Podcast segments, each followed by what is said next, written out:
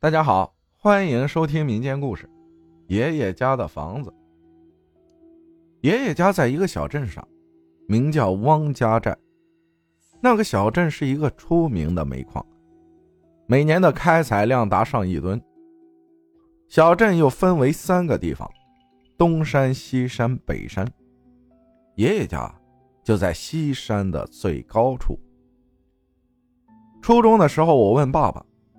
为什么爷爷家的楼要建这么高的地基？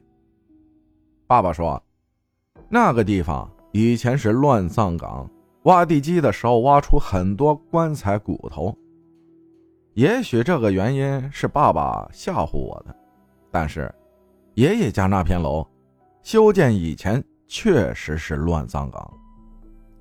我和妈妈都有被鬼压床。先说妈妈经历过的事儿。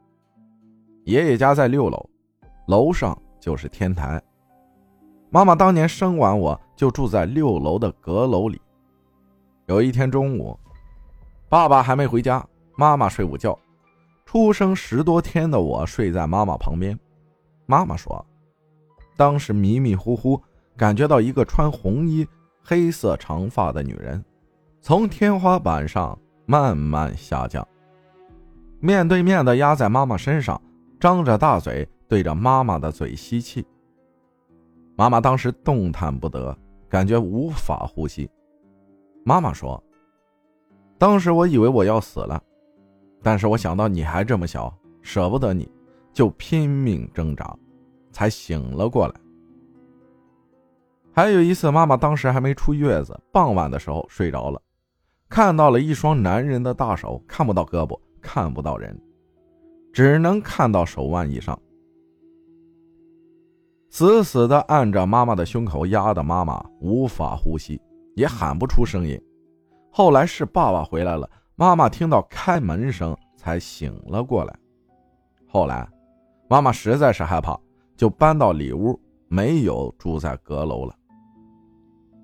说来也是奇怪，自从妈妈离开阁楼后，就没有再遇到过。鬼压床了，而我的故事是在我五六岁左右时。那时父母去了市里工作，我留在爷爷奶奶家。有一天，奶奶去赶集，爷爷像往常一样去打牌。我从幼儿园放学后就自己回家了。幼儿园就在爷爷家后面，所以平时都是自己回家。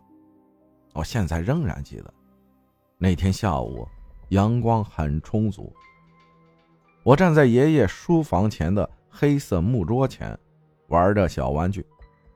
不知怎么的，就站在地上，趴在到我胸口的桌子上睡着了。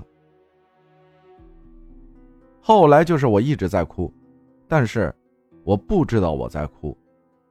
我是听到爷爷开门时掏出一大串钥匙发出的叮叮当当的声音，才开始有意识的，才听到自己的哭声的。我还听到对面的黄奶奶给爷爷说：“不知道你家小圆圆怎么了，哭了很久了。”后面的事儿记不太清了，但是当时的场景还是记忆犹新。尤其是当我醒过来后。内心感到悲伤和压抑，时至今日，我都无法忘记。在爷爷家，我还做了一个梦。那个梦尽管过去十几年了，我还是记忆深刻。梦很简单，就是在爷爷的卧室，我躺在床上睡觉，房里光线昏暗，地上有撒的纸钱，爷爷的衣柜被打开了。一个接一个的人从里面出来，有男人，有女人，有大人小孩，也有老人。